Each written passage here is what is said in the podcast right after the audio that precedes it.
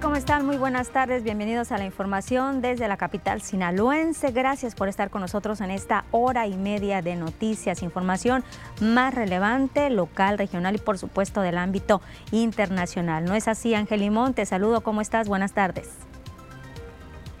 Muy buenas tardes Lupita, amigos de las noticias, gracias por acompañarnos. El día de hoy vamos a hablar acerca de temas relevantes en el estado de Sinaloa. Vamos a platicar acerca de la basificación que se está dando eh, un pequeño avance en la Secretaría de Salud y también vamos a abarcar el tema del espionaje, un tema y una acción que nunca se ha podido erradicar en Sinaloa y en México. Esto un, un momento más aquí en las noticias de BP Culiacán.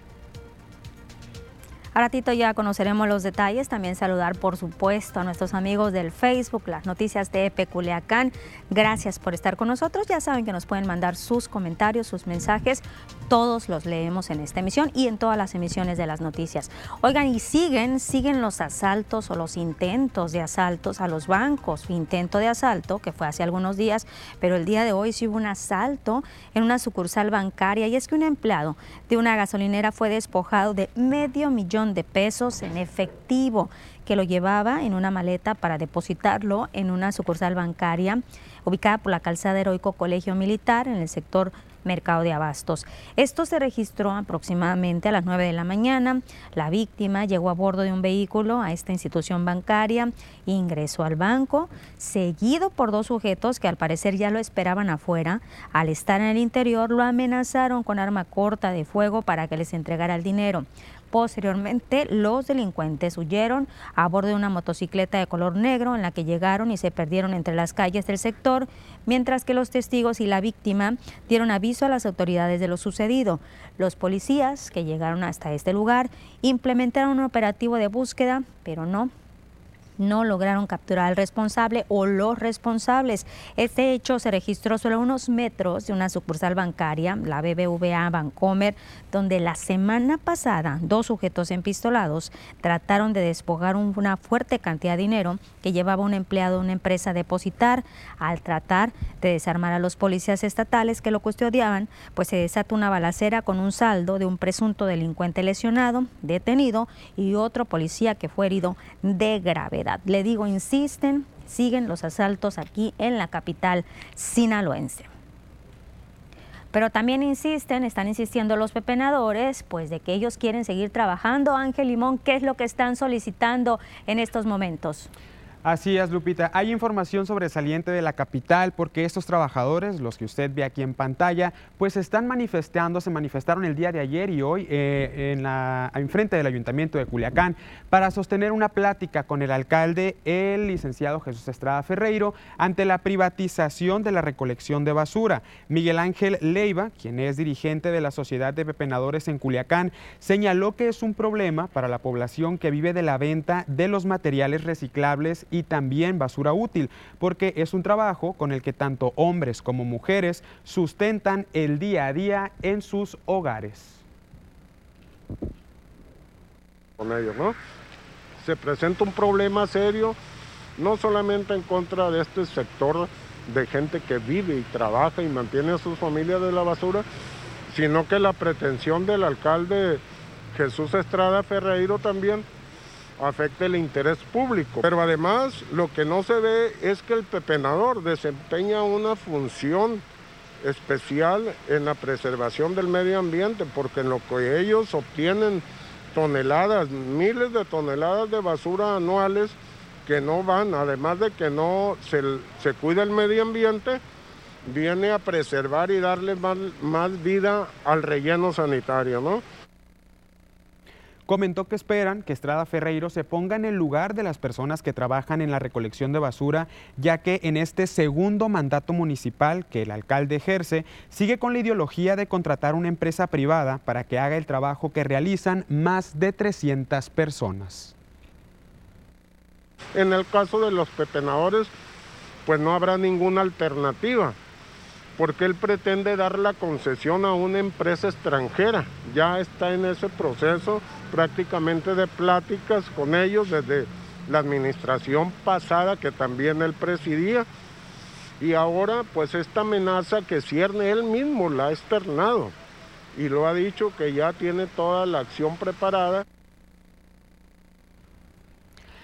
También hay declaraciones ante este tema de Oscar Loza, quien es de la Comisión eh, Federal de Derechos Humanos, representante, y señaló que estas condiciones en las que se encuentran las personas que viven de los materiales que sacan de la basura son precarias, por lo que consideró que el presidente municipal de Culiacán debería representar un, de presentar un proyecto de atención a los grupos vulnerables. Dentro del grupo de pepenadores, pues se encuentran 45 mujeres, de ellas 14 madres que son jefas de familia, además que en este círculo, en esta sociedad, se encuentran adultos mayores. Sí, yo, yo, creo que cualquier tipo de problema más de estos, de sectores muy vulnerables, lo que demandan es la atención inmediata. 22 personas adultas mayores que, que están ahí también. Entonces, yo por eso digo, debe, se requiere un poquito de sensibilidad para entender que ese tipo de sectores de inmediato deben resolverse. Y me voy a enlazar con Estefanía López. Ella se encuentra precisamente allí por la avenida Álvaro Obregón, ahí en el ayuntamiento de Culiacán. Estefanía, ¿sigue todavía, siguen las, estas manifestaciones o este plantón de pepenadores?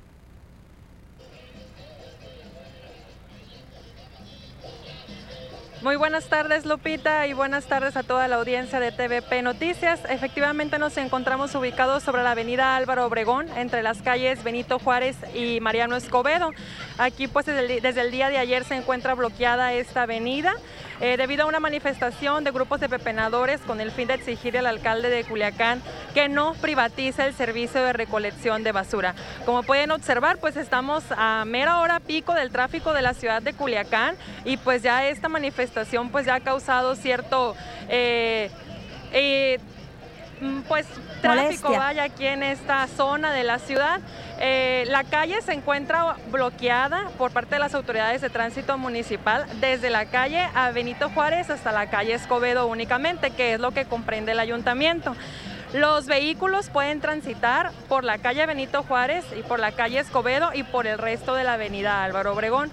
Sin embargo, pues sí se ha causado cierto caos. Hasta hace unos momentos observábamos cómo una grúa ya se llevaba una camioneta por esta misma zona y también observamos cómo los ciudadanos pues no están respetando este bloqueo este bloqueo porque hasta hace unos momentos un vehículo también cruzó esta avenida por, por esta zona del ayuntamiento eh, aún cuando los elementos de tránsito municipal estaban aquí presentes, cabe mencionar. Entonces la gente pues ya se está desesperando por este caos que se está generando y las autoridades de tránsito municipal pues pareciera que no se están dando abasto. Eh, como pueden ver al fondo, pues ahí está una grúa que se está llevando algunos vehículos y pues está haciendo lo que se puede. Al parecer los pepenadores pues todavía no se van a retirar. Ellos afirman que lo harán hasta que el alcalde de Culiacán eh, cambie de parecer con respecto a la privatización de la recolección de basura.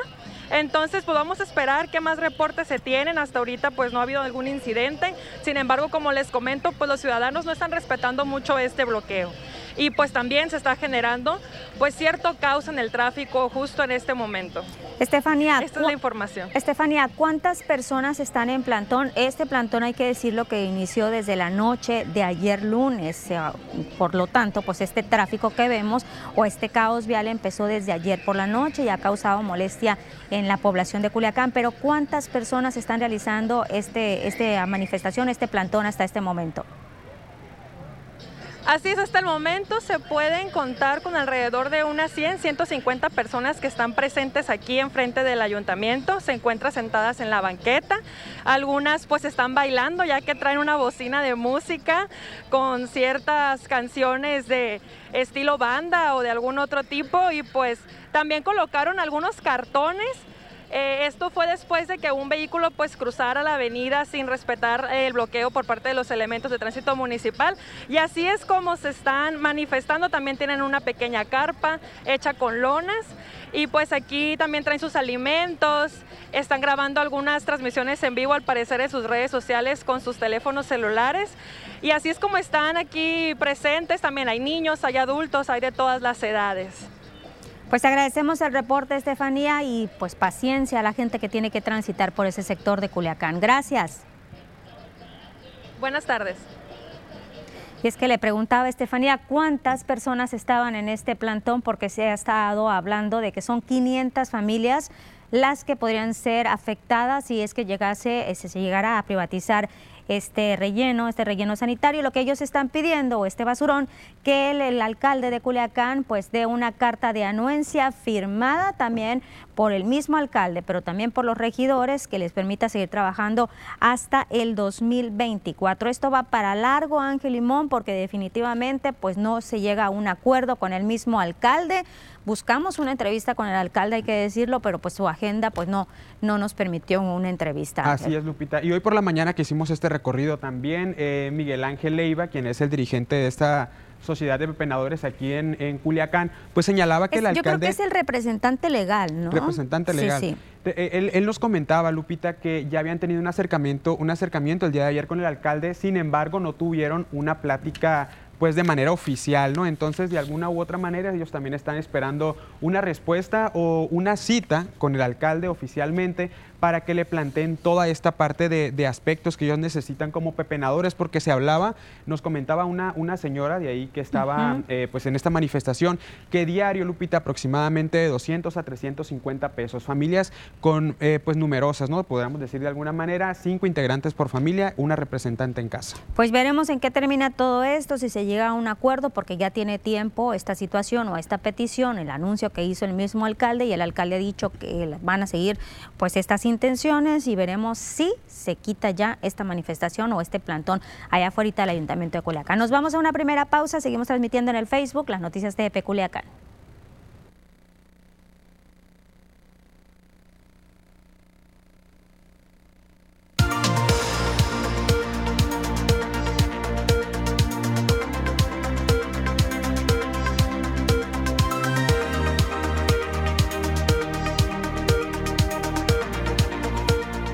Tenemos comentarios en el Facebook. Arnulfo Torres dice, buenas tardes Lupita, ¿qué saben del maratón de Culiacán? Se va a realizar. Ayer se dijo que sería el jueves cuando se informe, pero hoy hay declaraciones eh, como gobierno, como pruebas COVID y que sí se va a realizar pidiendo a las participantes certificado de vacunación con esquema completo. Saludos. Pues empezaron ya, iban a empezar el día de mañana a aplicarse las pruebas a los participantes. Incluso ayer el mismo alcalde Jesús Estrada decía, Ángel, pues que ya le iba a dejar la decisión al gobierno del estado. Así es, pues de igual manera ya queda la responsabilidad también por los participantes, ¿no? Ver eh, cómo están las gráficas ahorita, cómo siguen aumentando los casos y aún así se exponen de alguna u otra manera a hacer este recorrido, esta participación deportiva por eso te digo que ya queda también a, nivel de los participantes, ¿no? Decisión propia. Ya mañana les estaremos informando si hay algún cambio. César Díaz dice, buenas tardes Lupita, saludos, saludos a César Díaz. Ayer alguien me preguntó por ti, Ángel, no recuerdo, ah, la verdad, el nombre. Lo que sí te puedo decir, que no era tu familia. Peor. Era una eh, persona, me acuerdo que era mujer, no sé si, perdón si, si estoy mal, si era María o Anel. Okay. Alguien de ellas me pues preguntaba. Pues aquí andamos ya el día de hoy. Te extrañaron, Ángel, Las esperamos también en la transmisión para que se unan. Sí, sí, sobre todo para que tengan los comentarios que nos eh, quieran hacer. Con mucho gusto nosotros los leemos. Es momento de regresar a las noticias, Ángel. Vamos a ellas.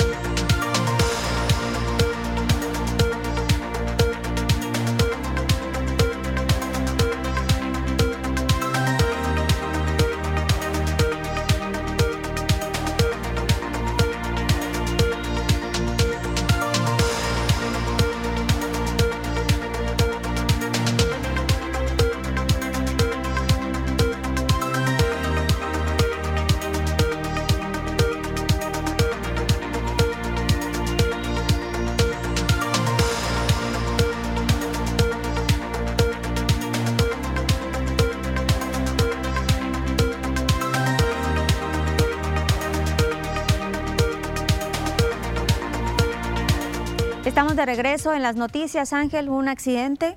Claro que sí, Lupita, se registró un accidente este, de motocicleta, un atropellamiento y pues de igual manera conocer todos los detalles también. Pues vamos contigo, Ángel, para los detalles. Claro que sí, porque un motociclista identificado como Carlos Giovanni, de 31 años de edad, resultó con fractura en el fémur izquierdo, fractura de cadera y heridas y golpes en distintas partes del cuerpo. Al impactar esto, pues la motocicleta que conducía contra un automóvil sobre la calzada Heroico Colegio Militar en la colonia 21 de marzo. Las autoridades informaron que el joven circulaba por la calzada Heroico Colegio Militar rumbo al norte a bordo de una motocicleta de la marca Honda con placas de Sinaloa y al llegar a la estación de gasolina que se localiza a un, en frente de, frente de un salón de eventos, un automóvil Chevrolet Corsa que circulaba en la misma dirección dio vuelta a la derecha para internarse en la gasolinería sin percatarse de que el joven circulaba a un costado de él y se produjo este choque. Debido al fuerte golpe, la motocicleta quedó totalmente destruida del frente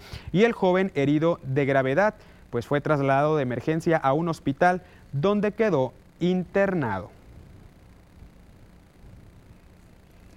Y ahora es momento de conocer los mensajes que nos llegan a través de nuestro número de WhatsApp 6671-779946. Dice, ya buenas casi tardes. Te di de chance esta semana, Ángel. Dice, buenas tardes. ¿Me pueden informar cuándo es la próxima vacunación para personas de más de 70 años. Yo recibí la AstraZeneca, pues ahorita están de 60 en adelante, hay que estar muy al pendientes. Incluso mañana se va a reiniciar con la vacunación aquí en Culiacán para los rezagados y también para el sector educativo que se extendió un día más. Dice otro eh, WhatsApp, dice hola, buenas tardes. Me urge que nos apoyen con el arreglo de la calle Lomas Altas del fraccionamiento Loma Bonita, sector Barrancos. Está en muy malas condiciones. También les hemos pedido a nuestros amigos que cuando nos hacen algún reporte, alguna problemática Ángel, también nos digan en qué paró, si ya se solucionó o no se solucionó, como el siguiente, miren, dice, para dar las gracias por haber reparado una fuga de aguas negras por el Zapata en la colonia Lomas del Boulevard, gracias. El día de ayer estábamos hablando de una fuga de aguas negras por este boulevard, eh, también ya la misma JAPAC inmediatamente nos dijo, este ya se está trabajando, que se estaba colapsando, pero ya se está trabajando. Y realmente atienden los reportes muy rápido, ¿no? Así que los invitamos como el siguiente caso a que, a que adjunten sus fotos, videos y todo más detallado para poder eh, pues mostrarlo aquí en pantalla y que quede más clara la información. Como el siguiente, te comento, Lupita. Dice, buenas tardes, Lupita, te saludan. Gracias, A quien corresponda, mucha, eh, falta mucha limpieza al canal Recursos, Avenida Federalismo y Zapata. Está pues sobre el agua enmontado ahí y pues de igual manera podemos darle eh, un seguimiento con las autoridades correspondientes, Lupita. Este es el canal Recursos. Otro comentario dice, hola, eh, mando este mensaje para informarles que en playas de Celestino Gasca y Playa Ceuta, en el OTA, que son áreas protegidas por la tortuga marina, pájaro patas azules, ballena tonina, pájaro tildillo y más animalitos, las personas no tienen conciencia, pusieron lámparas por la orilla de la playa y la tortuga no sale a poner por la luz que las molesta para que manden a la marina a patrullar el área para que las tortugas puedan salir a poner y que la marina retire a las personas al oscurecer que tienen música alta hasta altas horas de la noche y el ruido les molesta a los animales pido la Marina y un reportero porque la gente, a los policías de aquí de la Cruz los ignoran. Por favor, manden a analizar este tema. También en Celestino hay luz por la orilla de la playa por los hoteles.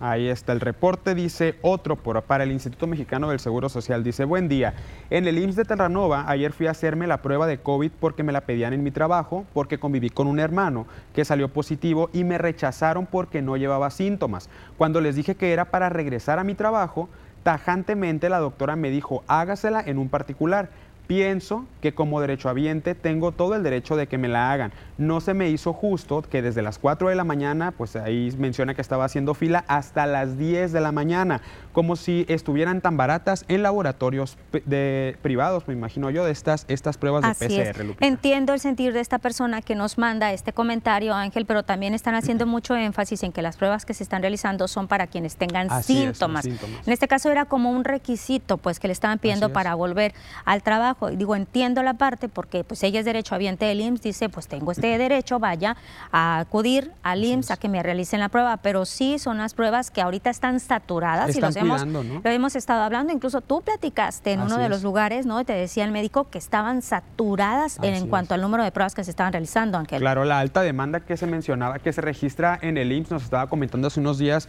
un, médico de la institución. Del MARS, algo así, ¿no? Ajá, de los, de los macrocentros de atención respiratoria del Instituto Mexicano del Seguro Social. Estaban saturadísimos. Entonces, por eso, como comentas, recalcar que solamente las pruebas se están aplicando para las personas que traen síntomas activos. Sí. Y en la colonia López Mateos el último mensaje dice no pasa la basura y cuando llegan a pasar siguen pidiendo aguinaldo. Pues ahí ojo con las autoridades municipales, este reporte que nos llega, la López Mateos, que no pasa el camión de la basura, pero siguen todavía pidiendo el aguinaldo. Y comentarios en el Facebook, Ángel Anal, Alan dice saludos, buen noticiero. Y yo lo quiero comentar esto porque también Alan dice, Tomateros va a ser tricampeones, claro que sí, aunque Lupita no quiera. Saludos.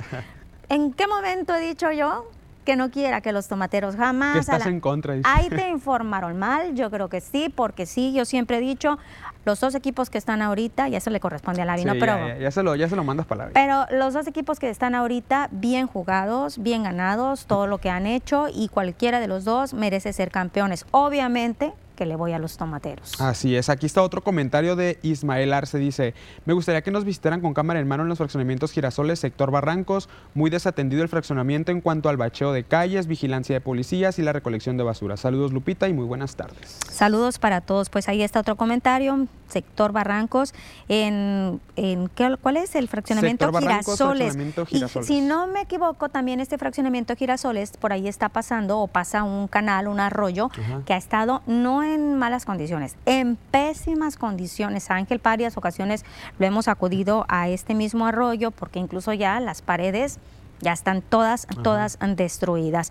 Más comentarios de César Díaz, dice 6671779946 para ya mandar el número. fotos y videos de reporte. Sí, es lo que te iba a decir. Mira, aprende a César, que ya se aprendió nuestro número de WhatsApp. Nos vamos a pausa, seguimos en el, corte comercial, platicando con nuestros amigos del Facebook. Pero antes de irnos a la pausa, Ángel, tenemos información policíaca. Hay información policíaca y hay información importante de seguridad que también hay que rescatar, destacar en este caso, porque un, incendio que se, eh, se registró por completo hace unos días y de igual manera arrasó por completo con esta parte que se incendió. Así que acompáñeme a ver más información policíaca. Un hombre adulto identificado como Marcelo, de 43 años de edad, con domicilio en la colonia Villa Satélite de esta ciudad de Culiacán, pero originario del municipio de Tamazura, Durango, falleció de manera instantánea la mañana de este martes 18 de enero, al ser aplastado por las ruedas traseras de un autobús de la línea Tufesa, marcado con el número 585, cuando se encontraba en el patio de estacionamiento y andenes de la central camionera Millennium de esta ciudad capital. El conductor bajó del vehículo y esperó a las autoridades luego de llamar a los servicios de emergencia 900. Un incendio arrasó por completo con el interior de dos habitaciones de un domicilio de la colonia Francisco Alarcón, ubicada al sur de la ciudad de Culiacán, Sinaloa, a un costado del Parque M. Las autoridades informaron que el siniestro se registró poco después de las 7 de la noche de una vivienda que se localiza por la calle Hugo Chávez y avenida Cerrito de los Hoyitos de la colonia en mención que se ubica a un costado de la avenida Álvaro Obregón en la colonia Amado Nervo. Se desconocen las causas que originaron el incendio. No hubo personas lesionadas. Un obrero de una empresa procesadora de aceite y proteína resultó con un cuadro de intoxicación moderado al estar expuesto a productos químicos, al parecer de fumigación, en el interior de un silo almacenador de granos que se localiza en una industria y bodegas de una empresa procesadora de aceite y proteínas que se ubican al norte de la avenida del ferrocarril frente al fraccionamiento Santa Rocío y cerca de la penitenciaría de Aguaruto, esto en Bachigualato. La Secretaría de Seguridad Pública y Tránsito Municipal implementa estrategias de prevención de violencia familiar y de género en el municipio de Culiacán a través de la unidad de reacción inmediata para atender la violencia intrafamiliar y de género. Los elementos especializados para atender esta problemática estuvieron en las colonias Villa Bonita, Infonavit Barrancos y el fraccionamiento Alturas del Sur, donde visitaron 110 domicilios y comercios. Atendieron siete casos, nueve reportes de situaciones de violencia intrafamiliar y se les dio seguimiento a dos casos en los que ya se estableció medidas de protección.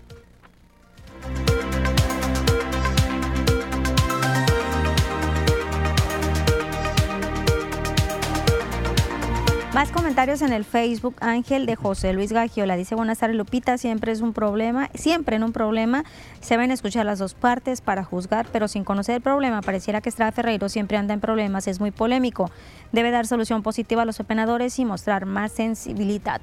Así es, Lupita. Es lo mismo que están pidiendo los, los pepenadores, ¿no? Esta sociedad, esta sociedad de pepenadores, Lupita, pues que comentan que es una fuente de ingreso para ellos al final de cuentas y comentaban una contraparte en el apoyo al desarrollo sustentable, en este caso de estar cuidando eh, pues el medio ambiente, de, utilizar eh, material reciclable y demás, que es un ingreso, un poco ingreso que ellos tienen, te comentaba hace un momento, de 200 a 300 pesos diarios es lo que ellos recolectan bueno, que recolectan y que venden y ese es el ingreso que obtienen. Mira Ángel, pero esto de la privatización yo tengo años escuchando, escuchando esta situación, de alcaldes vienen, alcaldes van, que se van a poner de acuerdo con los penadores, que son muchísimos, y si es una buena lana la que sacan, es su sustento.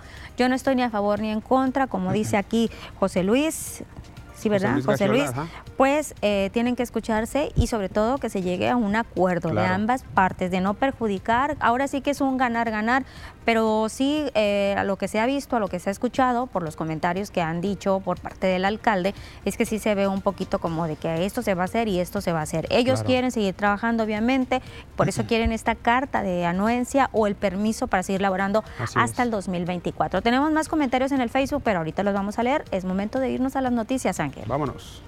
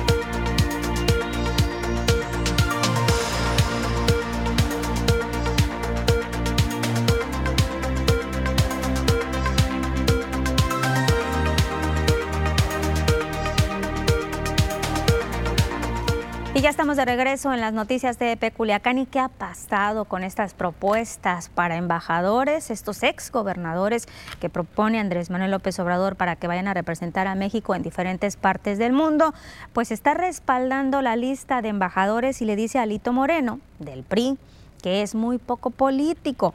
Luego de darse a conocer esta lista de aspirantes a ser embajadores en México, en otros países, Andrés Manuel López Obrador dio el visto bueno a la lista de 16 embajadores, entre ellos dos exmandatarios del PRI. López Obrador dijo que sin importarle la diferencia de partidos, tiene una buena opinión de todos los candidatos designados por la Secretaría de Relaciones Exteriores, pero rechazó las posturas del presidente nacional del PRI, Alejandro Moreno, quien afirmó que los que se encuentran en dicha listas serán expulsados del partido. Todos para nosotros son mujeres, son hombres que merecen eh, respeto y eh, representarnos. En el caso de los, gobernadores, pues no hay denuncias este, en contra de ellos, ojalá y se presentaran. Eh, me consta de que en los procesos electorales actuaron con imparcialidad, y me tocó ir a sus estados cuando se desempeñaban como gobernadores y no eh, tenían rechazo. Y entre los aspirantes, ahí le voy a decir, a embajadores se encuentran Carlos Miguel Aice, ex gobernador de Campeche para la Embajada de México en República Dominicana, Claudia Pavlovich Arellano, ex gobernadora de Sonora para el consulado en Barcelona, ambos priistas. Si usted se preguntará, aquí Nordas Cope, el exgobernador de Sinaloa, aparece en la lista, pues no, no aparece en esta lista de 16 embajadores, entre ellos le decía nada más estos dos exgobernadores del PRI. Y vamos contigo, Ángel Limón, porque Andrés Manuel López Obrador está defendiendo a la titular de la SEP, Así es, Lupita. Salió la defensa de Delfina Gómez, quien es titular de la Secretaría de Educación Pública, porque se le imputan algunos casos, algunos eh, pues, señalamientos más que nada, acerca de desvíos de, pagos salariales, de pagos eh, a los trabajadores de la Secretaría de Educación Pública que, serán, que eran desviados al partido de Morena. Escuchemos lo siguiente. Nuestra solidaridad con la maestra Delfina porque hay una campaña en su contra, muy injusta. Y para que este, se tengan los antecedentes, esa denuncia contra la maestra se presentó cuando ella fue candidata a gobernadora del Estado de México. Entonces se presentó yo recuerdo bien, y no tuvo efecto. Pero ahora, este, no sé si porque ya vienen de nuevo las elecciones.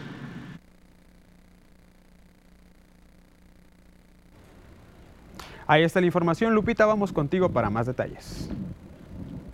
Pues el presidente Andrés Manuel López Obrador dio de declaraciones respecto a esto porque la titular de la SEP, cuando se le ha cuestionado en su momento, no ha dicho absolutamente nada.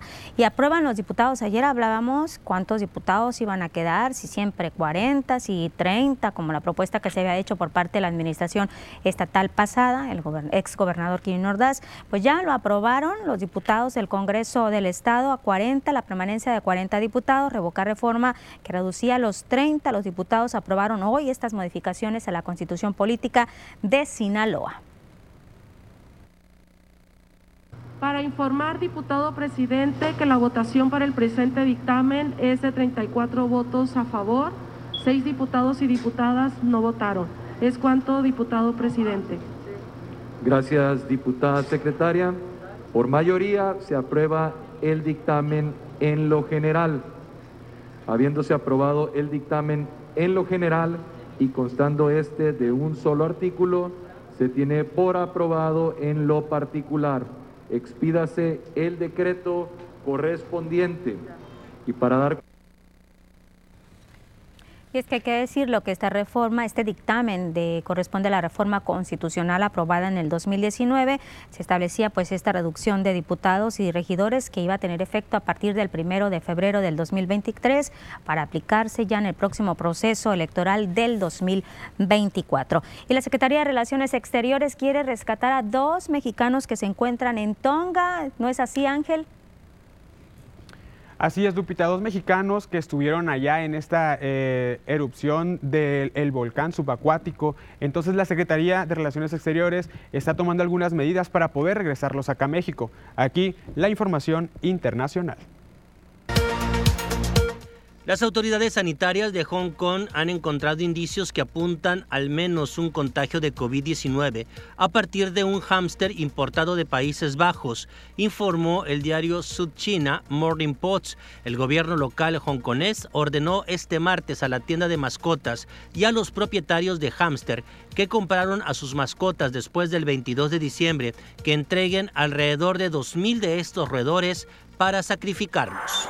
La Secretaría de Relaciones Exteriores informó que inició ya la búsqueda de alternativas para facilitar el regreso a México de los biólogos egresados de la Universidad Nacional Autónoma de México, Leslie Elisa Nava Flores y David Olaf Santillán González, quienes se encuentran estables y fuera de peligro tras la erupción de un volcán submarino en la isla de Tonga.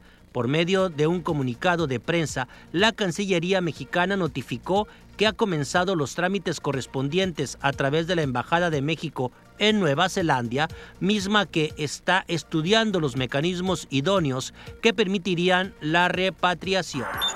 Australia y Nueva Zelanda enviaron aviones militares de reconocimiento a Tonga para evaluar los daños provocados por la erupción del volcán submarino, uno de los más violentos en los últimos 30 años en el mundo, que ya se vio seguida de un tsunami. La alta comisión de Nueva Zelanda en Tonga informó en un comunicado hay informes de daños significativos en la costa oeste de Tongatapu, la principal isla del país, incluida la zona costera, con hoteles en la capital Nuku'alofa.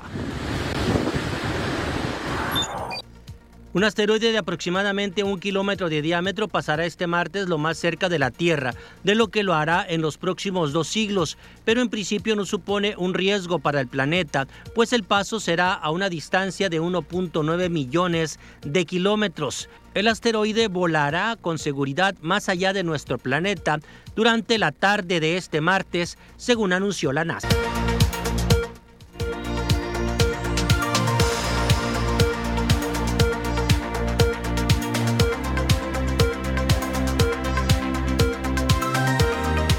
Comentarios en el Facebook. Ángel, te dije para que veas que no soy mentirosa. Sí hay comentarios, pero se lo dejé en la sala. Espérame tantito, ahorita vas por él. Ayer, yo te dije hoy que ayer alguien me había preguntado por ti, que no recordaba si era María o Anel. Fue María. Dice María Salazar, dice buenas tardes, saluditos. Ya volvió Ángel Lupita, aquí está ya. Saludos. Aquí está ya el señorito Ángel. Vamos a más comentarios. Anel Chávez dice un saludo cordial a mi casi tocayo Ángel. Solo me falta la G en medio de mi nombre y para todo el equipo de TEP que siempre nos mantienen bien informados. No me pierdo el noticiero. Perfecto. Muchas gracias, señor Anel. Casi tocaya también, nomás porque le falta la, la G, dice. Y tiene doble N su Anel, ¿no? Pues a ver, déjame ver. A ver, Anel, ¿cómo escribes tu nombre? Déjame veo, déjame veo. No, Anel con una, con una sola pues N. sí, nada más le falta la G, pero casi tocayo. Bueno, bueno, te puede decir tocayo, no hay ningún problema. Ismael Arce dice, el canal pluvial de fraccionamiento de los girasoles ya se reparó, quedó muy bien. Ah, mira, qué bueno. Porque, ay, Ángel, hubieras visto, nosotros fuimos no nada más un año, varias temporadas y está totalmente destrozado y no me dejará de mentir Ismael Arce que estaban los vecinos, porque incluso me tocó ir a entrevistar a mí a algunos, muy mortificados por la situación de que se les, el agua se metía también. Sí, es que es todo un caos, ¿no? También hemos atendido varios reportes, Lupita, eh, y, hacer enlace con el noticiero de la mañana también, en el que eh, basureros clandestinos, fugas de agua y demás se hacen presentes en la capital. Denis, nos queda pendiente tu comentario, ahorita lo leemos, regresamos a las noticias.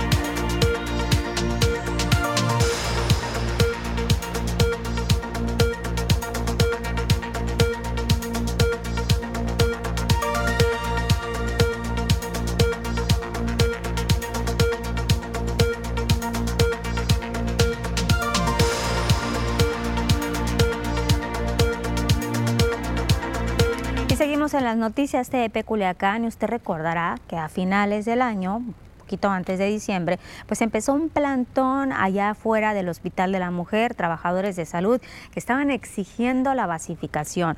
¿Qué avances, avances se ha tenido al respecto? Usted recordará también que se dijo que a partir del primero de enero iba a empezar estos trabajos de basificación, todo este proceso para basificar a estos trabajadores. Pues ya la Secretaría de Salud en Sinaloa sostuvo un encuentro con los líderes de diversas instituciones que conforman los servicios de salud en la entidad. El objetivo, integrar una lista preliminar de estos trabajadores que se verán beneficiados con bases. Encabezó este encuentro el subsecretario administrativo Julio César Quintero, a través de lo cual se da certidumbre a los representantes pues, de este sector de que son escuchados por las autoridades estatales. José Luis Castro Montañez, eh, secretario general del Sindicato Nacional de Salud, sección 18, habló a nombre de los interesados, destacó como un hecho sin precedentes de que el gobierno del Estado haya brindado la oportunidad de presentar un escalafón actualizado de los trabajadores. Pues es inmenso que el, que el gobierno del Estado haya decidido darnos a nosotros la oportunidad de que arreglemos la antigüedad de todos los trabajadores como debe ser. Es muy importante que entre nosotros veamos que haya un escalafón justo, es muy importante y que además el gobierno del Estado va a otorgar esas bases de acuerdo a ese escalafón. Para nosotros es el trabajo del gobierno del Estado a través de la Secretaría de Salud es muy bueno, nunca se había dado esto, es algo sin precedentes y que debería ser un ejemplo en todo el país. Y cuando hemos presentado las cifras del COVID, de repente se mantienen en cierta cantidad y luego suben demasiado y se pregunta la gente, bueno, ¿a quién se le hace caso? ¿Son ciertas o no estas cifras que se están dando? ¿Suben, bajan considerablemente? Bueno, la Secretaría de Salud está dando ya una explicación, es parte de lo que ya había manejado hace algunos eh, días, explica por qué de pronto pues hay este desfase en las estadísticas que se presentan día a con día en el tema, día con día en el tema de la pandemia. Gerardo Kenin Zunza él es director de Prevención y Promoción de la Salud en Sinaloa. Dijo que ellos trabajan en las mejoras de este boletín que se publica con los casos de COVID. Destacó que hay una instrucción de parte del gobernador Rubén Rocha, del secretario de Salud Héctor Melesio Cuenojeda, que la información se dé de manera transparente. Aclara que al ser una información dinámica, a veces presenta unas variaciones. Recordó, incluso lo comentamos aquí en las noticias, que el pasado 12 de enero, la Secretaría de Salud Federal, a través de la Dirección General de Epidemiología, Epidemiología publicó una actualización en los lineamientos, como por ejemplo que los pacientes ambulatorios identificados con una infección del SARS-CoV-2 solamente tienen que estar aislados ciertos días, ya no los 14, sino ahora 7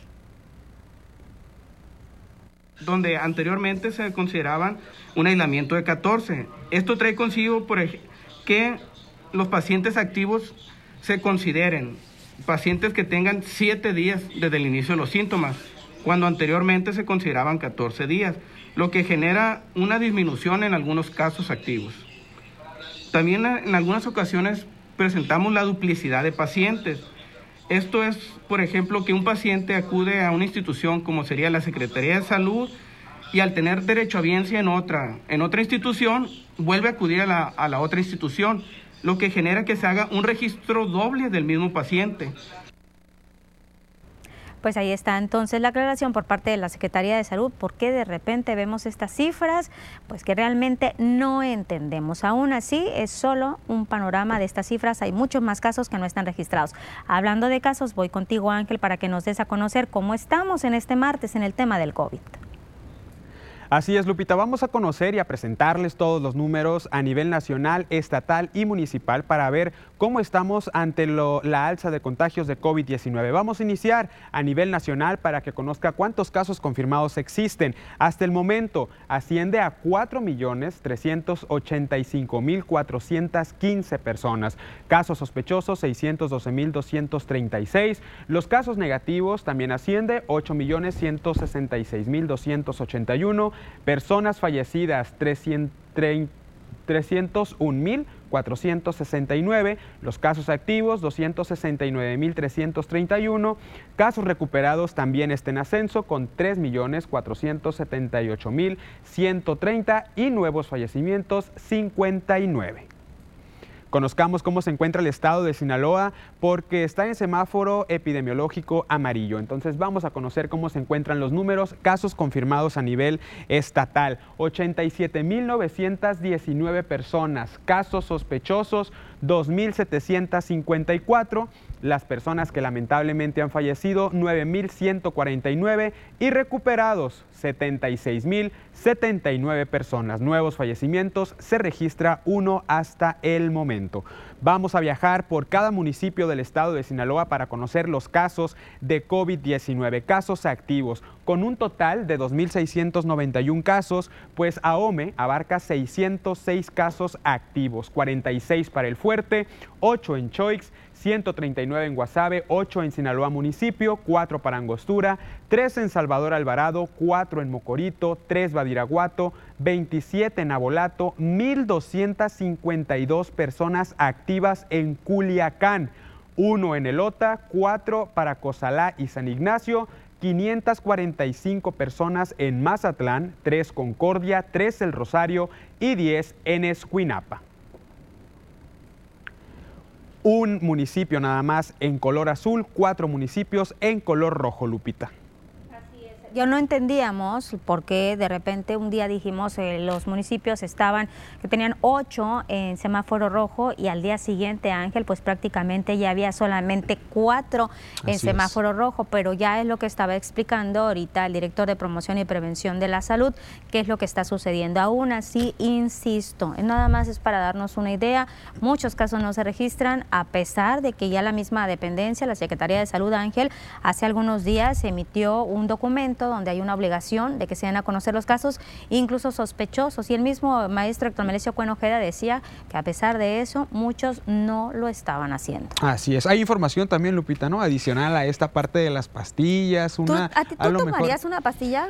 Pues para el COVID. Sí, ya están verificadas. Yo sí me la tomaría, ¿no? Porque de alguna u otra manera hay muchas personas que le tienen miedo a la, aguja. Entonces, una pastillita contra el COVID. Pero no es para todas las personas. Mira, vamos a ver esta información precisamente. Es que México es el primer país en aprobar este tratamiento de COVID con unas pastillas que está haciendo la misma farmacéutica Pfizer. Yo ahí sí, Ángel, digo, bueno, si es Pfizer, confía un poco más. El secretario de Relaciones Exteriores, Marcelo Ebrard, informó que México se ha convertido en el primer país en América Latina en aprobar este tratamiento de COVID con estas pastillas, le digo la Pfizer y Merck. Durante la mañanera, el secretario comentó que México tiene grandes posibilidades de adquirir estas pastillas, primero, primero que otros países, y que se puedan vender de manera libre en las farmacias. Este tratamiento consiste en tomar de cuatro pastillas cada 12 horas durante cinco días. Marcelo Ebrard informó también que junto con Estados Unidos estarán realizando exámenes clínicos para considerar la vacuna moderna como el refuerzo completo de todos los esquemas de vacunación. Esto con el fin de facilitar los viajes al extranjero y el tráfico comercial. Lo importante aquí es, somos el primer país de América Latina que autoriza estos medicamentos. Por lo tanto, vamos a tener la posibilidad de tener primeros medicamentos en México. La que sigue, por favor. Eh, en materia de ensayos clínicos, vamos a hacer un ensayo junto con Estados Unidos para evaluar Moderna como dosis de refuerzo para cualquier otro tipo de esquema completo de vacunación, con lo cual se facilitaría el tema de viajes hacia los Estados Unidos y el comercio. Este ya lo estamos trabajando. Ya estaremos informándole más detalles sobre estas pastillas del COVID, Ángel, pero también hubo un comentario, hay que decirlo que el Movimiento Ciudadano, pues Sergio Torres está haciendo las conferencias, las semaneras naranjas. Así Tocó este tema de la pandemia hoy, ¿no? Tocó temas de la pandemia y señaló también al gobierno eh, pues estatal eh, liderado por Rubén Rocha Moya, quien es el gobernador del estado de Sinaloa, que no prevén esta parte de la pandemia, ¿no? que ellos siguen realizando acciones y que no le importa de alguna u otra manera el repunte de los contagios por COVID-19. Pues como te digo, Lupita, eh, pues hizo estos señalamientos para la administración estatal en cuanto al manejo de la pandemia. No tienen acciones, no hay un tema eh, de salud aquí en Sinaloa por prever, así lo señala Sergio Torres, quien es coordinador de Movimiento Ciudadano. Ocupamos a un gobernador en Sinaloa que agarre el toro por los cuernos y que se ponga a gobernar en beneficio de las familias sinaloenses. No vemos desafortunadamente ninguna acción de gobierno para proteger la vida y la salud de los sinaloenses. Si carnavales tan importantes a nivel mundial como el de Brasil, y otros carnavales importantes en México ya se suspendieron, no veo por qué el gobierno de Sinaloa titubea tanto en tomar una decisión. El próximo domingo es el maratón de Culiacán, que convoca a miles de personas. Tampoco ahí hay una decisión al día de hoy. En cuanto a los eventos que menciona en este caso Sergio Torres, coordinador de Movimiento Naranja, pues dijo que, que, no hay ningún problema social, que no hay políticas públicas y no hay obras y que debe de ser prioridad el tema de salud en lugar de encabezar estos maratones internacionales aquí en Culiacán y también el Carnaval de Mazatlán, por lo que espera que de alguna manera el gobierno estatal le, rinde le brinde todo el apoyo al secretario de Salud en Sinaloa, Héctor Melesio Cuenojeda, y que se siga combatiendo el virus y también sus variantes. Siguen y siguen con el vamos a ver. Y le preguntas tú al gobernador y a su secretario, sí, vamos a ver. Y no hay nada concreto. Los sinaloenses quisiéramos escuchar qué se está haciendo para aumentar las pruebas gratis por parte del gobierno. Urge un programa de pruebas gratis para la detección de COVID. Hay que recordar que cada prueba varía entre los 750 pesos y los 2 mil pesos. Vamos a ver, son las palabras de Sergio Torres, que siempre dice que el gobernador del estado dice hacia los temas de salud, Lupita. Aquí ah, menciona algo, Sergio, que lo quiero retomar en el tema de las pruebas rápidas. Ya el mismo secretario de Salud, Héctor Merecio Buenojeda, en su momento, no hace mucho tiempo, dio a conocer que se iban a adquirir unas pruebas rápidas, incluso el día que lo dijo, que por la, fue por la mañana, por la tarde iban a sostener una reunión con el, tema de los recursos para ver cuántas pruebas rápidas se podrían adquirir y aplicarlas en los kioscos. No se ha dicho nada al respecto, incluso yo se lo comenté al secretario general de gobierno el día de ayer, que si tenía conocimiento de esto, como representante del gobernador Rubén Rocha, que estaba en la Ciudad de México, me dice, no, no tenemos conocimiento todavía y si dice hay que remitirse directamente con el maestro Héctor Melecio no se ha dado a conocer a Ángel y digo no sé para cuándo vaya a ser porque ahorita estamos en plena eh, cuarta ola. Entiendo que después de Semana Santa lamentablemente podríamos tener otra ola de contagios. ¿no? Pero queda y queda lo mismo, Lupita, ¿no? Las personas que van a participar o que en este caso en el maratón de Culiacán si se va a llevar a cabo, al igual que el carnaval de Mazatlán si se va a llevar a cabo, al final de cuentas son las personas las que terminan tomando la decisión de asistir o no. Un momento de diversión o pues 15, 20 días de confinamiento si es que se llegan a contagiar. Pues ahora el confinamiento ya es menos. Ángel nos decía ahorita el, funcionario de que ahora son 7 días. Es algo que llama mucho la atención, que podría la gente eh, confundirse un poquito porque antes eran 14, ahora 7. Incluso lo comentaba yo ayer, que el mismo IMSS, cuando vas a expedir tu incapacidad, ya te da 7 días nada más de incapacidad por este tema del COVID. Nos vamos a pausa, Ángel, pero recordar que en, los, en el Facebook nos pueden mandar mensajitos. Así es, seguimos transmitiendo a través del Facebook las noticias TVP Culiacán. Volvemos.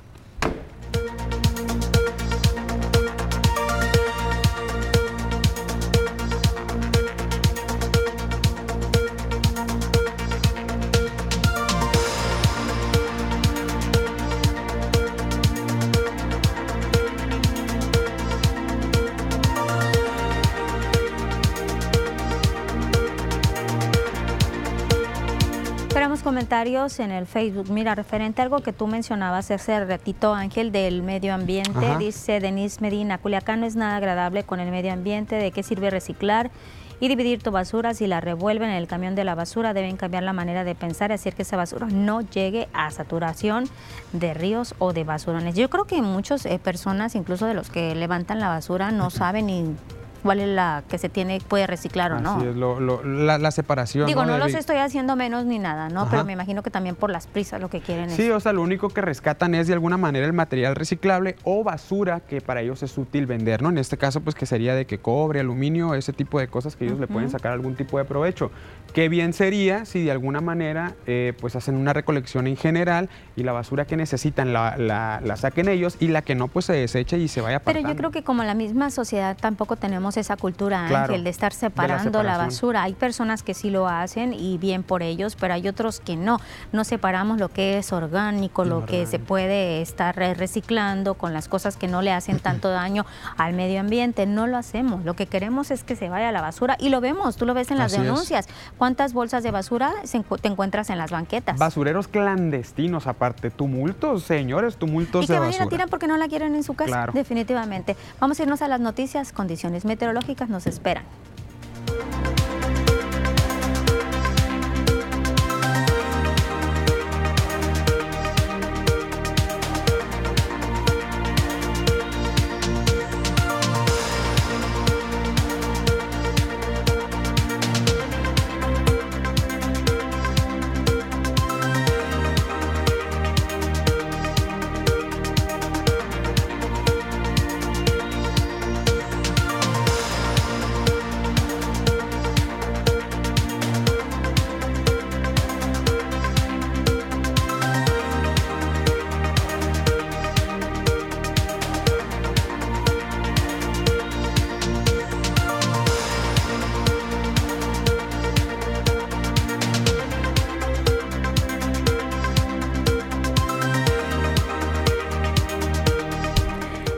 Momento, hay que conocer las condiciones meteorológicas antes. Le comparto la imagen de Culiacán, el cielo como está en estos momentos. Usted haga sus pronósticos. Pues sí, tenemos calorcito aquí en la capital sinaloense, un poco de nubosidad, pero sigue sin haber pronóstico de lluvia. Vamos contigo, mejor Diana Zambrano, para que nos hables de las condiciones meteorológicas.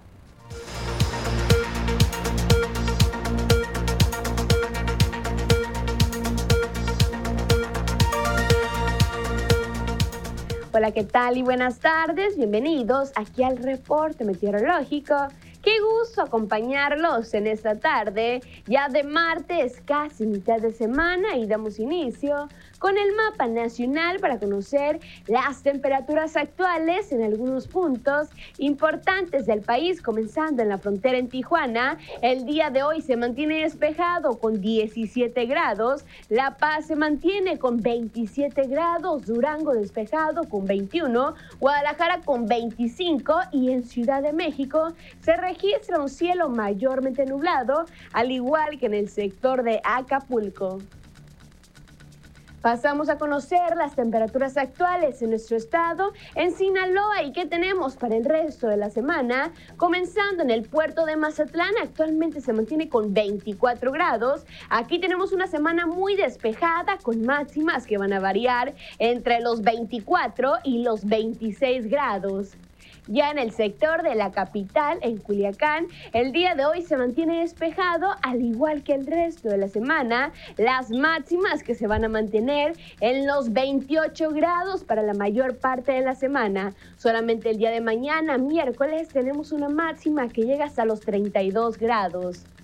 En el sector de Guamuchil, el día de hoy tenemos una tarde mayormente nublada. Ya el día de mañana se comienza a despejar con máximas que van a variar entre los 26 hasta llegar a los 30 grados.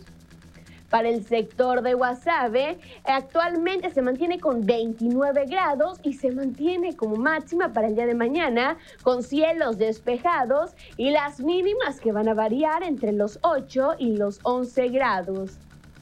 Ya en el sector de los mochis tenemos una tarde despejada al igual que el resto de la semana. Las máximas que van a variar entre los 25 y los 28 grados en los mochis.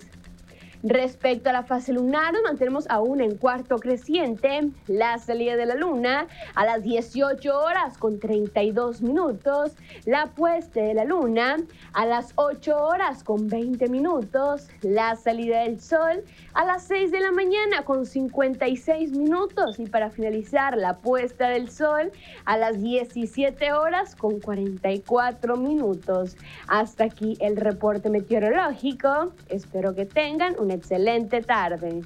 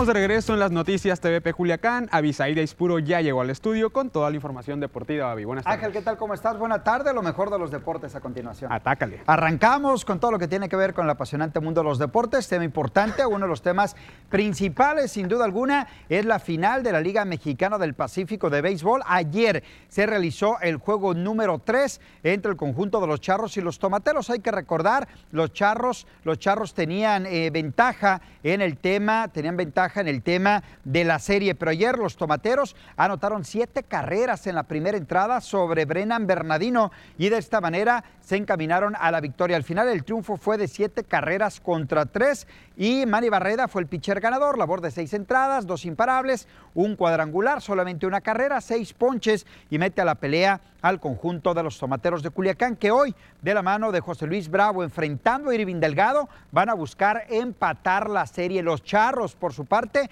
van a tratar de incrementar la ventaja. Siete de la noche con cinco minutos, el juego número cuatro. Habló Benjamín Gil, vamos a escucharlo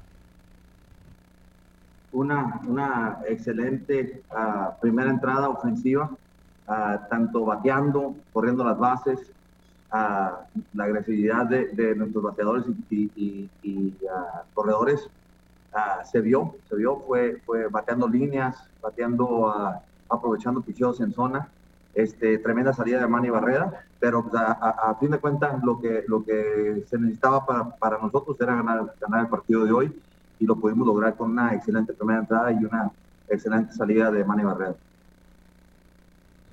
Pues ahí está la victoria para Tomateros de Culiacán. Sin duda alguna era fundamental obtener el triunfo para mantenerse en la pelea en la Liga Mexicana del Pacífico. Hoy, Ángel, van a buscar precisamente eh, ganar el juego número 4 para empatar con ello la serie. De lo contrario, tendría ventaja de 4-1 Charros, de 3-1, perdón, y ahí sí, prácticamente el título. ¿A qué hora es el juego hoy? 7 de la noche con 5 minutos. 7 de la noche. Oye, ¿y en esta parte del COVID cómo le están haciendo? ¿Cómo siguen eh, 65% de, aforo de, aforo para el estadio. La verdad que sí se ven los huecos. Digo, muy buenas entradas, ¿no? Un 65% claro. a tope, pero no más, ¿no? Y, y, me parece que depende de cada quien también claro. eh, tener los protocolos de, de, de, salud, ¿no? Así es. ¿Hay Así más información? Cosas. Hay más, por supuesto que sí, Ángel. Vámonos con más detalles de la información. Platicar acerca del fútbol. La Liga de Expansión Dorados entra en actividad el día de hoy a las 4 de la tarde cuando visite al conjunto del Cancún dentro de la jornada número 13 de esta clausura 2022. Dorados tiene cuatro unidades, tiene un triunfo de visita, una derrota, viene de caer ante el Tapatío en casa, mientras que el Cancún acumula tres unidades, un ganado y un perdido. El juego a las 4 de la tarde habla previo a este compromiso Giovanni León. Bueno, pues creo que primero corregir las desatenciones que tuvimos. Eh, que nos costaron muy caros, pero bueno, siento que el equipo, a pesar de que tuvo 10 jugadores desde muy pronto, pues estuvimos bien. Eh, lamentablemente pues los errores nos costaron el, triunfo, pero vamos a mejorar esa parte y, tomar las mejores decisiones para lo que se viene. Creo que nos ha afectado un poco eh, lo del COVID, como a todos los equipos, pero la verdad que lo vio muy bien. Creo que el equipo otra vez está para, para grandes cosas y esta vez vamos a hacerlo mejor que el torneo pasado. Vámonos con más detalles de la información. Esta mañana presentaron, bueno, esta mediodía presentaron a Marco Fabián, jugador del Mazatlán FC, incluso el ex Chiva Rayada del Guadalajara y ex Cruz Azul, ya entrenó en el puerto sinaloense esta mañana. Así fue como recibieron a él y al resto de sus compañeros. Bueno, Osvaldo Alanís ya había entrenado con el equipo. Sin embargo, Marco Fabián se descarta para jugar ante Toluca. Veremos si será en la jornada 4 o 5 cuando ya Marco Fabián pueda ser tomado en cuenta por su técnico. Esta mañana se llevó al cabo una conferencia de prensa para tocar detalles relacionados al Maratón Internacional de la ciudad de Culiacán, el cual se va a realizar el próximo domingo 23 aquí en la capital del estado. Tomás Villavelázquez dijo que todo está listo para el evento y que, atención, los 1.500 corredores que van en 42 kilómetros, 1.500 que van en 21 y los 500 que van en los 5 kilómetros tendrían que realizarse pruebas COVID previo a el evento. Vamos a escucharlo. Esos corredores tienen que hacerse la prueba de COVID, de antígenos de resultados rápidos. Mañana a las 9 de la mañana, en la explanada del Parque Revolución, estará Salud Digna, uno de nuestros patrocinadores, haciendo con todo un personal apoyado por la Universidad Autónoma de Sinaloa, a quien tenemos que agradecerle muchísimo también, haciendo estas pruebas. Eh, más del Maratón Internacional de la ciudad de Culiacán, seguimos platicando del tema porque Mirna Karina Reinaga será homenajeada dentro de esta edición del maratón aquí en Culiacán. Esto por la trayectoria en el evento. Se mostró contenta y satisfecha por el reconocimiento. Eh, muy contenta por el reconocimiento porque pues es importante para nosotros como corredores ver que pues es reconocida toda esta trayectoria en este caso pues para mí. Y sí este ver que el maratón este es un maratón bien cuidado como ahorita lo escucharon. Estamos cuidando todos los protocolos sobre todo para nosotros los corredores y también las personas que nos van a acompañar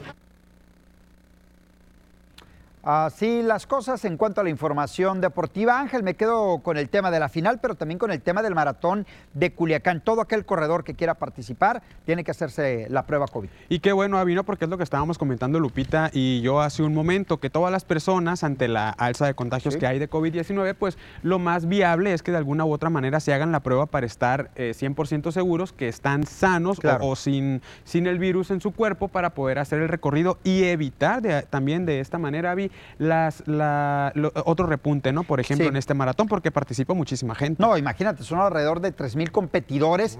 y, te digo, Ángel, el tema es eh, que corría el riesgo de cancelarse, aunque nunca se habló de tal situación, pero sí estaba el riesgo. Ya es martes, es el domingo, ya no lo veo viable que lo cancelen, ¿eh? porque ya prácticamente está encima, pero sí la clave es eso. Pruebas COVID para todos aquellos competidores que van a participar. Y quienes apoyan también a la Universidad Autónoma de Sinaloa, que siempre le está dando pie a ese seguimiento por Mañana, a partir de las 9 de la mañana, inician con las pruebas COVID. Perfecto, pues voy a participar en este maratón. Allá lo esperan para que se haga la prueba de PCR contra COVID-19, Avi. Avi, muchas gracias por la información deportiva. Vamos a una pausa y continuamos con más.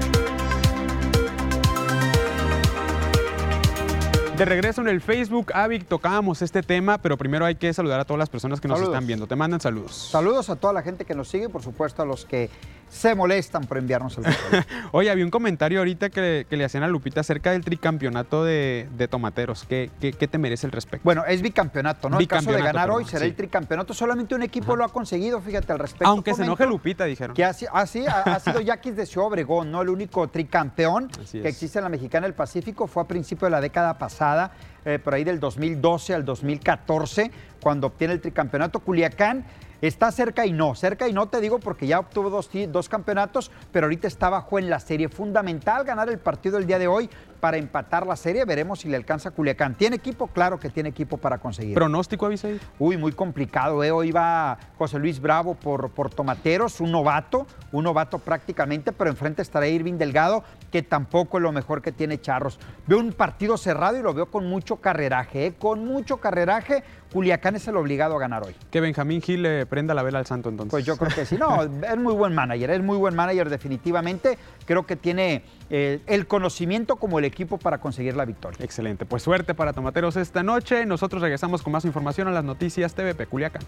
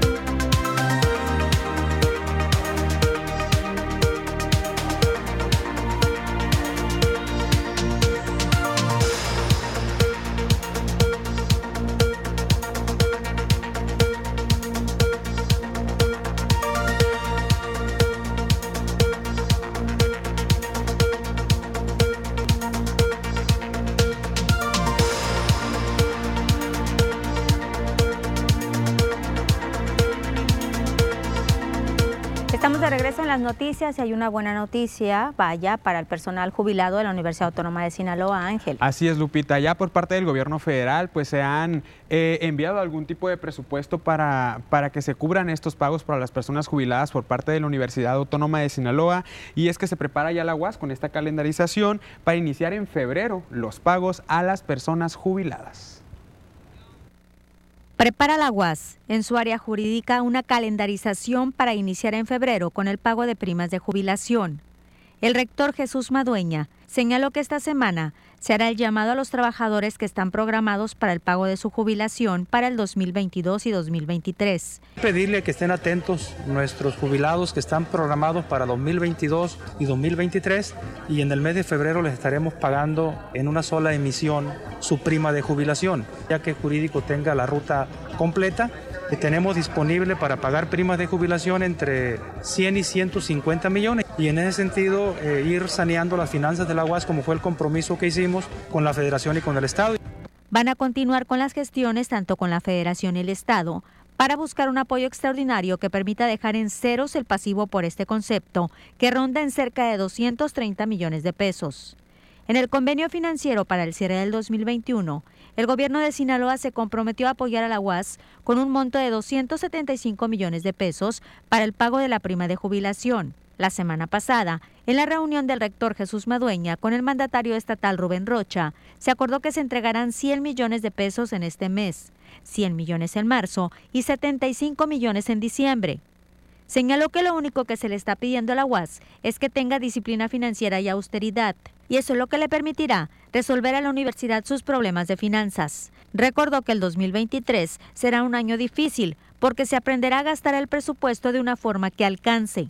Va a ser un año difícil porque es un año de aprendizaje de cómo tenemos que gastar el presupuesto para que nos alcance. Son muchas las necesidades que tiene la institución, pero seguiremos tocando puertas para lo que tiene que ver en la necesidad de más construcción de aulas, escuelas a las carreras que no tienen un edificio y también vamos a seguir gestionando seguridad laboral Y Mexicanos Primero, Ángel está dando su posicionamiento en cuanto al regreso a clases de forma presencial con los modelos, con el modelo de centros comunitarios de aprendizaje. Mexicanos Primero está solicitando el regreso a las aulas. Gustavo Rojas, director general de Mexicanos Primero, explicó que la propuesta es un regreso gradual, escalonado, para evitar que el abandono escolar siga incrementándose. También recordó que en el 2021 la CEPIC mostró una alternativa que dio resultados al alumnado con bajo rendimiento. Mexicanos Primero Sinaloa refuerza su llamado a no postergar innecesariamente un regreso gradual a las escuelas y manifiesta su total disposición a colaborar con el gobierno del Estado en la organización de los esfuerzos que permitan a niñas, niños y jóvenes en el Estado ver restituido su derecho a aprender. Mexicanos Primero Sinaloa llama al gobierno del Estado a organizar cuanto antes un regreso gradual, escalonado y seguro a las escuelas, es decir, ni todas cerradas ni todas abiertas. Durante el 2021, Sinaloa demostró que era posible ofrecer una alternativa presencial para los estudiantes que más lo necesitaban a través de los centros comunitarios de aprendizaje. Hoy el Estado puede basarse en dicha experiencia para comenzar un regreso fundamental para la garantía del derecho a aprender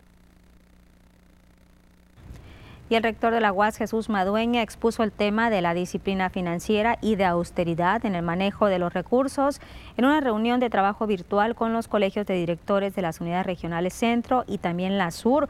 Jesús Madueña informó que en los próximos días se va a presentar al Consejo Universitario un plan de austeridad donde el tema más sentido es la nómina, por ello se plantea reducir casi en un 100% la contratación de personal y en contraparte que se optimice el que se tiene en las unidades organizacionales y también las unidades académicas.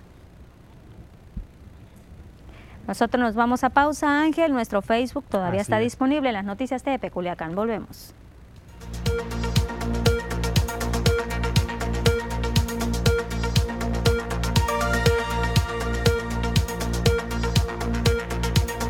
Me da mucho gusto saludar, Ángel, a una amiga de Facebook Gisela Arce dice, Lupita, saludos, andaba afuera, por eso no me había conectado con ustedes. Y ese muchachón, ¿quién es? Anda, Gisela. Ángel Limón, mucho gusto te lo presento. No lo había visto, dice, me encontré con un nuevo horario y un compañero tuyo. Qué bien, Ángel Limón, una 1.30 de la tarde, Giselle. Y sí, el viernes vamos a decir juntas, es que Giselle Me Ah, acompaña es- por fin es. Ah, viernes, exactamente, ella es. Déjame ver si tenemos Saludos, otro Giselle.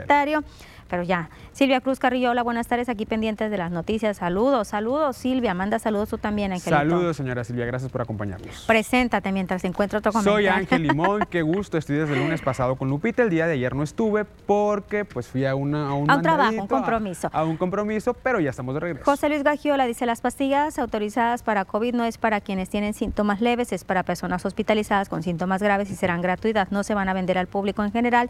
En el caso de enfermos COVID de hospitales privados hará convenio el gobierno para hacerles llegar las pastillas a los pacientes. Y por eso decía que había personas que Así sí son es. candidatas a utilizar estas pastillas COVID. Y cada vez están saliendo más cosas. Esperemos que pronto, pues esto de la pandemia sea un recuerdo, Ángel, porque llevamos dos años así. Así es. Y como lo comentaste en la nota, ¿no? Qué bueno que no se van a, eh, a comercializar de alguna u otra manera, porque ya ves que también la, la vacuna estaban de que la venden, la compran por fuera y demás. imagínate el precio no que, costo. tendrían y también Exacto. el aspecto de falsas, pastillas Exacto. falsas. Vamos a regresar a las noticias. Gracias por sus comentarios en el Facebook.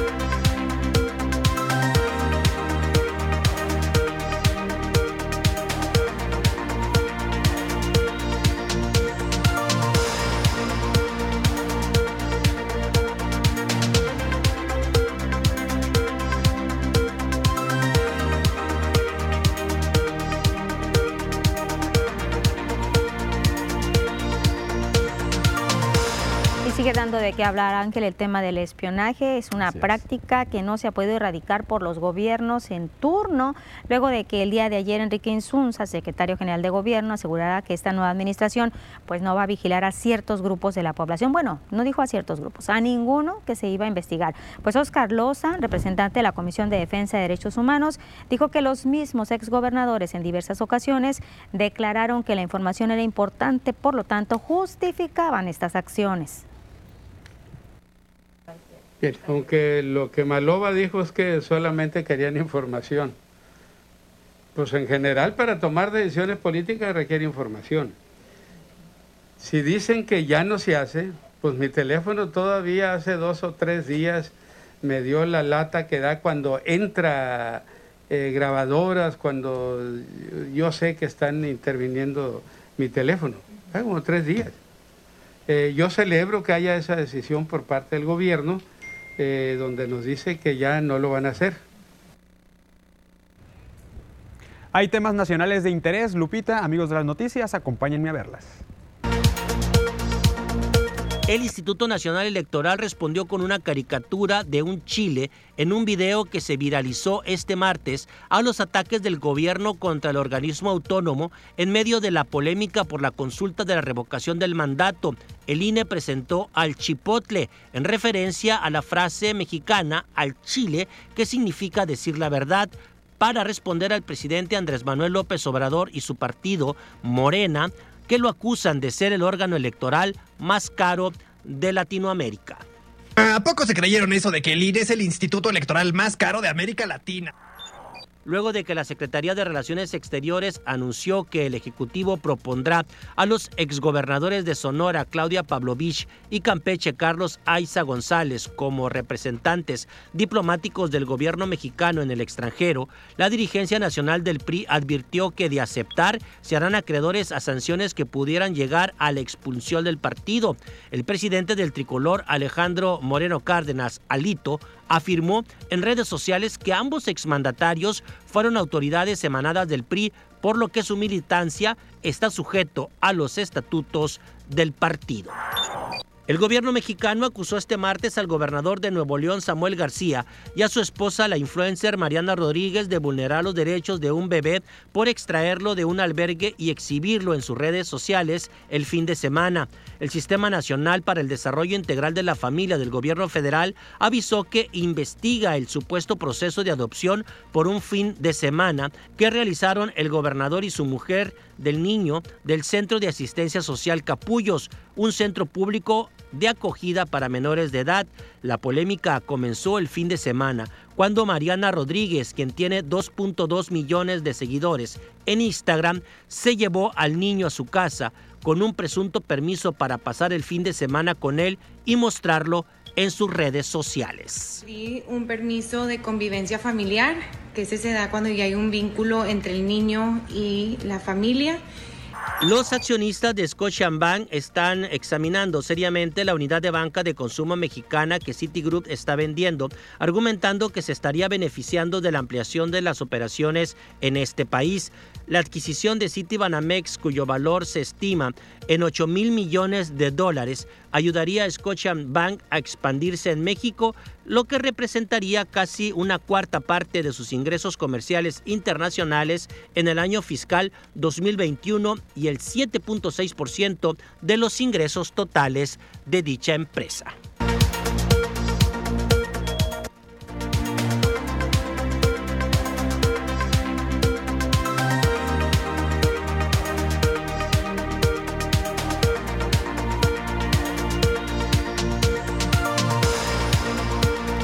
Comentarios en el Facebook. Ezequiel Guerrero, hola Lupita, buenas tardes. Quiero reportar una lámpara que está por la calle Silvestre Revueltas y Patriotismo en la Colonia República.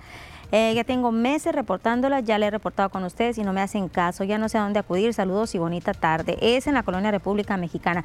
Y es que tú te has encontrado muchos problemas de eso, Ángel. Demasiados, demasiados problemas y de todo tipo, Lupita, ¿no? No nada más se enfoca en uno, pero por ejemplo, los temas de alumbrado público también son una situación que los, que los ocupa mucho a las personas de aquí de Culiacán. De igual manera, pues lo que tratamos es de poder darle un seguimiento, de acercar un poco más su denuncia a las autoridades correspondientes. Y hay que decir lo que sí buscaste al responsable de esta área de alumbrado público para saber qué es lo que estaba sucediendo, pero está pues un poquito indispuesto. Así es. Estas estadísticas, ¿verdad, Ángel? Claro. Pero qué bueno que nos sigan haciendo estos reportes, como dice Ángel, nosotros las acercamos a las autoridades correspondientes, de ahí es que siempre les pedimos que sean muy clarita la información. Foto, video, muy lo que exacto. sea si no para- quieren fotos y video, Ángel, bueno, cada vez sí, dicen, es que yo no sé cómo mandarlos, pero sí la dirección un poquito más explícita, Más más, completita, más, sí, para que la gente sepa o sepamos bien dar el momento de que también vaya Ángel Limón. Vamos a regresar a la última parte de las noticias.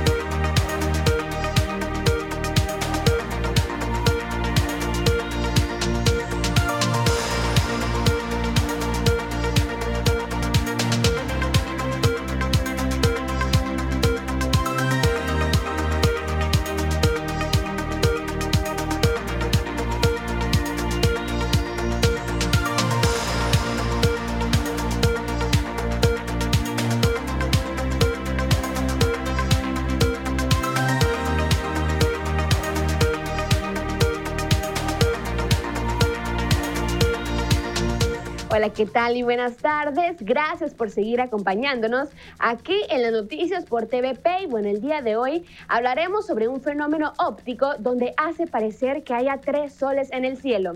Este fenómeno es llamado pargelio. Consiste en que alrededor del sol se forma lo que parece ser un enorme aro de luz circular que proyecta los reflejos hacia alrededor y da sensación de que haya más de un sol en el cielo. Es un fenómeno asociado al reflejo de la luz solar que se produce cuando hay gran cantidad de partículas de hielo en las nubes Cirrus. Explicado de otra manera, en el interior de las nubes se encuentran muchos diminutos cristales de hielo y la luz del sol al chocar con ellos produce este efecto óptico. Normalmente, los otros dos soles aparecen a 22 grados de distancia de ambos lados del sol, aunque también pueden aparecer muchos más juntos, formando una especie de triángulo. El primer pagelio documentado fue en el año de 1535 en Estocolmo y actualmente se ha logrado fotografiar en varios puntos del planeta como Argentina, Chile, Suecia, Alaska y diferentes puntos de Europa. Los invito a seguir acompañándonos durante nuestra transmisión.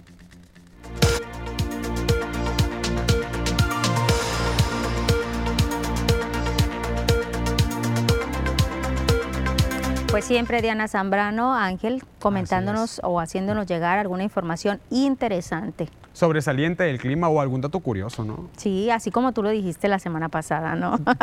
aspectos teóricos que la Dianita nos comparte. No, y que mira, muchas veces lo, vemos tan cotidiano que no nos ponemos a pensar un poquito más, como el caso de la, eh, los rayos, las tormentas, los tornados de fuego. Que o las hipótesis de, del, clima, en el Triángulo de las Bermudas. El Triángulo de las Bermudas también, que fue un tema muy, muy interesante y relevante para la Dianita. Pues ya casi nos estamos despidiendo, Ángel. Agradecerles a todas las personas por su atención, agradecerles también los comentarios que nos llegan a través de nuestro Facebook. Y nos vemos mañana, Ángel. Nos vemos mañana una y media de la tarde. Cuídese.